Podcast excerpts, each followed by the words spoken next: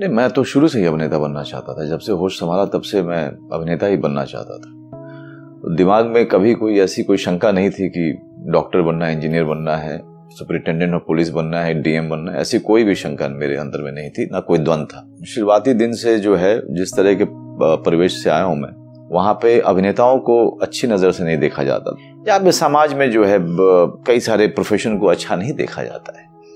जिसमें कि अभिनेता का भी एक प्रोफेशन होता है। फ़िल्मों में जो जो लोग काम करने जाते थे या काम करना चाहते थे, उनको हमेशा ये कहा जाता था कि आप जो है डॉक्टर इंजीनियर बनिए, इधर इधर, उधर दिमाग नहीं दौड़ाइए। तो उस तरह के परिवेश से आता हूँ उत्तर बिहार में है, नेपाल बॉर्डर के पास है। और बेतिया शहर जो डिस्ट्रिक्ट टाउन था, मैं वहाँ पे पढ़ा लिखा हूँ। वहाँ पे सेंट स्तानिस्लॉस करके मिडिल स्कूल था, उसमें था कुछ दिन तक। उसके बाद के आर हाई स्कूल में पढ़ाई की। और फिर एलेवेंथ एंड ट्वेल्थ जो था इंटरमीडिएट जिसको कहते हैं, वो एम जे के कॉलेज बेतिया शहर में ही था। वहाँ से किया। और फिर उसके बाद दिल्ली आया था। मैं किसान परिवार से हूँ, मेरे पिताजी किसान रहे माता जो है हाउस वाइफ रही थी। तो गाँव में ज़ाहिर सी बात है कि मैं पूरे तौर से एक गाँव से आता हूँ, गाँव के परिवेश से आता हूँ। और छह भाई बहन थे हम लोग। अभिनय करना अच्छा लगता था, फ़िल्में देखना अच्छा लगता था। एलोकेशन कॉन्टेस्ट जिसको दोहा प्रतियोगिता बोलते हैं, उसमें भाग लेना मुझे अच्छा लगता था। मंच पे रहना अच्छा लगता था मुझे। तो मैंने शुरू ही निश्चय कर लिया था कि मुझे इसी क्षेत्र में जाना है और किसी क्षेत्र में नहीं जाना है। तो जैसा मैंने बताया कि वहाँ पर अभिनय को उतने अच्छे से दृष्टि से नहीं देखा जाता था तो जो मैंने अपनी इस चाहत को, अपनी इस इच्छा को अपने अंदर ही रखा था मैंने। उसको मैंने कभी उजागर नहीं किया था किसी के सामने। और यही इसी इच्छा के साथ मैं दिल्ली की तरफ़ मैंने रवानगी की थी बारहवीं पास करने के बाद। मूलतः दिल्ली आया था इसलिए क्योंकि राष्ट्रीय नाट्य विद्यालय के बारे में बहुत सुना था बहुत पढ़ा था मैंने। मैगजीन्स वगैरह में पत्रिकाओं में। श्री नसरुद्दीन शाह साहब की जब इंटरव्यू पढ़ता था तो उसमें राष्ट्रीय नाट्य विद्यालय का ज़िक्र आता था या श्री राज बब्बर जी का साक्षात्कार जब भी पढ़ता था तो वो राष्ट्रीय नाट्य विद्यालय का ज़िक्र आता था। तो जो लोग भी वहाँ से स्नातक थे उनकी बातें पढ़ के उनके बारे में सुन करके यही लगता था कि सही एक जगह है जहाँ मुझे जाना चाहिए। हम्म।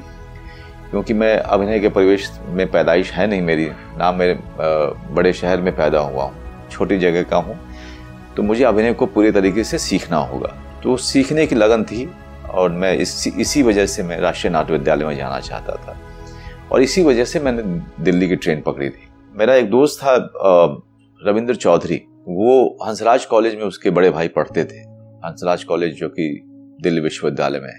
तो वो, उसने ठाना हुआ था कि वो अपना ग्रेजुएशन दिल्ली यूनिवर्सिटी से करेगा। तो वो जाने वाला था और उसने इस बात का ज़िक्र मुझसे किया। तो मैंने सिर्फ़ उससे जो है निवेदन किया कि भाई, मुझे भी दिल्ली ले चलो। मैं अपना जुगाड़ टिकट का कर लूँगा। बस मुझे वहाँ पे एडमिशन जब तक नहीं हो जाता है, तब तक जो है मुझे अपने भाई के पास रखवा लो। तो उसने वो इस बात पे मान गया वो, और मैं उसके साथ हो लिया। फिर एडमिशन के लिए दिल्ली यूनिवर्सिटी की तरफ़ रवानगी हुई हमारी। उस दौरान में ट्रेनों की आवाजाही हमारे बेतिया शहर तक मतलब बड़े शहर तक के लिए होती नहीं थी। बेतिया शहर एक छोटा सा स्टेशन है। उसके पहले मेरे गाँव के पास पंद्रह किलोमीटर पर नरकटियागंज जंक्शन था। लेकिन सारी ट्रेनें जो थी वो बस आसपास ही जाती थी। कोई ऐसी ट्रेन नहीं थी जो पटना भी ले जाए उसके लिए बसों का बस का सफ़र बसें बदल बदल करके सफ़र करते थे फिर पटना पहुँचते थे हम लोग और उसमें भी हमें दस ग्यारह घंटे बारह घंटे लग जाते थे क्योंकि सड़कों की हालत अच्छी नहीं थी। तो कैसे भी पहुँचे हम लोग पटना और पटना से फिर हमने ट्रेन लिया। रविंद्र चौधरी का रिजर्वेशन था। मैं पूरी रात जगा रहा और बिना रिजर्वेशन के आ, मैंने सफ़र किया था जो कि गैरकानूनी है लेकिन मुझे इसका पता नहीं था। मुझे इतना बताया गया था कि टीटी के नज़र में नहीं आना कभी भी।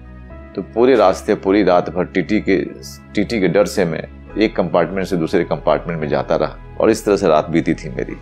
तो जब ट्रेन अलीगढ़ आई थी, तब जाके थोड़ा सोया, क्योंकि अलीगढ़ से जो है बहुत सारे लोकल्स चढ़ते हैं दिल्ली आने के लिए। उसके बाद थोड़ा सोने के बाद दिल्ली से पहले मुझे रविंद्र चौधरी ने उठाया और पहली बार मैंने बड़ा शहर देखा। दिल्ली विश्वविद्यालय पहुँचे, हम लोग, उनके भाई से मुलाकात हुई उन्होंने काफ़ी मदद की हमारी एडमिशन लेने में। दिल्ली यूनिवर्सिटी के अमूमन बहुत सारे कॉलेजेस में मैंने अपना फॉर्म भरा था। लेकिन जो जिन, जिस कॉलेज में मैं चाहता था रामजस कॉलेज में, उसमें मेरा एडमिशन नहीं हुआ। तो बाहर में ही एक सत्यवती कॉलेज था, उसमें मेरा एडमिशन हुआ। और रामजस कॉलेज में मैंने बहुत कोशिश की एक साल तक कि मेरा एडमिशन हो जाए। तो फिर बाद में जो है ड्रामा कोटे पे मेरा एडमिशन हो गया उसमें। फिर मैंने रामजस में पढ़ाई की। जी, मैं इतिहास पढ़ रहा था तो मैं ग्रेजुएट हूँ हिस्ट्री ऑनर्स में। इतिहास पढ़ने का पीछे कारण यही था कि मैं कुछ भी पढ़ाई करके बस ग्रेजुएट होना चाहता था, क्योंकि मेरे पिताजी की दिली इच्छा थी कि आप जीवन में कुछ भी करें ग्रेजुएट ग्रेजुएट ज़रूर हो जाएँ। तो उन तीन सालों में मैंने पढ़ाई तो कुछ नहीं की, इतिहास तो कुछ नहीं जाना। हाँ लेकिन ड्रामा बहुत किया मैंने। रामजस कॉलेज के लिए करता था, हिंदू कॉलेज ड्रामेटिक सोसाइटी के लिए भी करता था। मैं बहुत सारे स्ट्रीट प्लेज करता था। हमारे शमसुल इस्लाम साहब थे, जो कि सतवती कॉलेज में पॉलिटिकल साइंस के वो प्रोफेसर थे। बाद में अभी वो रिटायर हुए हैं प्रिंसिपल की पोस्ट से। उन्होंने बहुत सहारा दिया अपने स्ट्रीट प्ले वो किया करते थे और वामपंथी विचार के थे। तो ज़ाहिर सी बात है कि एंटी स्टैब्लिशमेंट काफ़ी हम लोग प्लेस किया करते थे। मेरे लिए एंटी स्टैब्लिशमेंट मतलब नहीं रखता था। मेरे लिए मतलब ये रखता था कि मैं ज़्यादा से ज़्यादा अभिनय कर पाऊँ और ज़्यादा से ज़्यादा मैं भाषा सीखूँ। मेरी हिंदी बहुत कमज़ोर थी मतलब ट्वेंटी परसेंट आती थी, एटी परसेंट आती नहीं थी। इन तीन सालों में न सिर्फ़ अभिनय सीखना था, बल्कि हिंदी को भी अच्छा करना था और अंग्रेज़ी में बात करना सीखना था, अंग्रेज़ी की जानकारी प्राप्त करनी थी। वो तीन साल जो है, काफ़ी मेहनत रहे। मेहनत के समय थे। अभिनय के अलावा भी बहुत सारी चीज़ों को अच्छे से अच्छे उस पर महारत हासिल करना ही जैसे हिंदी या इंग्लिश। ये ये समय जो था 18-18 घंटे काम करने का था। और बीच बीच में मैं क्लास जा, चला जाया करता था और एग्ज़ाम के ठीक एक महीने पहले पढ़ाई करता था मैं। उसके पहले मैं पढ़ता ही नहीं था, नाटक किया करता था। मैंने शेक्सपियर का नाटक किया था, कॉमेडी अफेयर्स किया था, जिसपे गुलजार साहब ने अंगूर बनाई हुई है। मैंने किया था जनशत्रु इप्सन का नाटक enemy of the people guinea pig. तो आप सो सोच सकते हैं कि हमारी दिनचर्या क्या होती होगी हम्म। उसके अलावा जैसे मैंने आपको कहा कि हिंदी और अंग्रेज़ी को उस उसको भली भांति उसको सीखना ये भी एक बहुत बड़ा काम था